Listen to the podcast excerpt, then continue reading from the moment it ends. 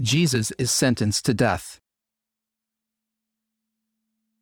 The chief priests and the whole Sanhedrin were looking for testimony against Jesus to put him to death, but they could not find any.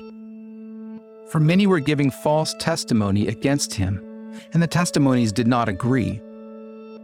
Some stood up and gave false testimony against him, stating, "We heard him say, 'I will destroy this temple made with human hands, and in 3 days I will build another, not made by hands.'"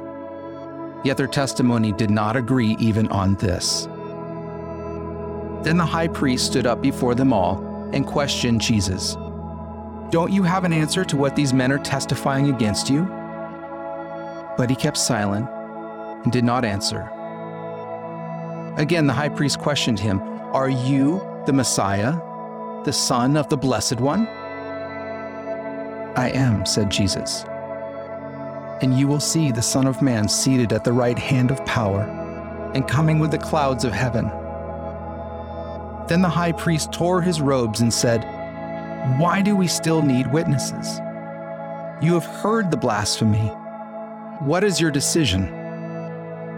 They all condemned him as deserving death. Then some began to spit on him, to blindfold him, and to beat him, saying, "Prophesy." The temple servants also took him and slapped him. 1 Minute with the Bible is brought to you by the Christian Standard Bible.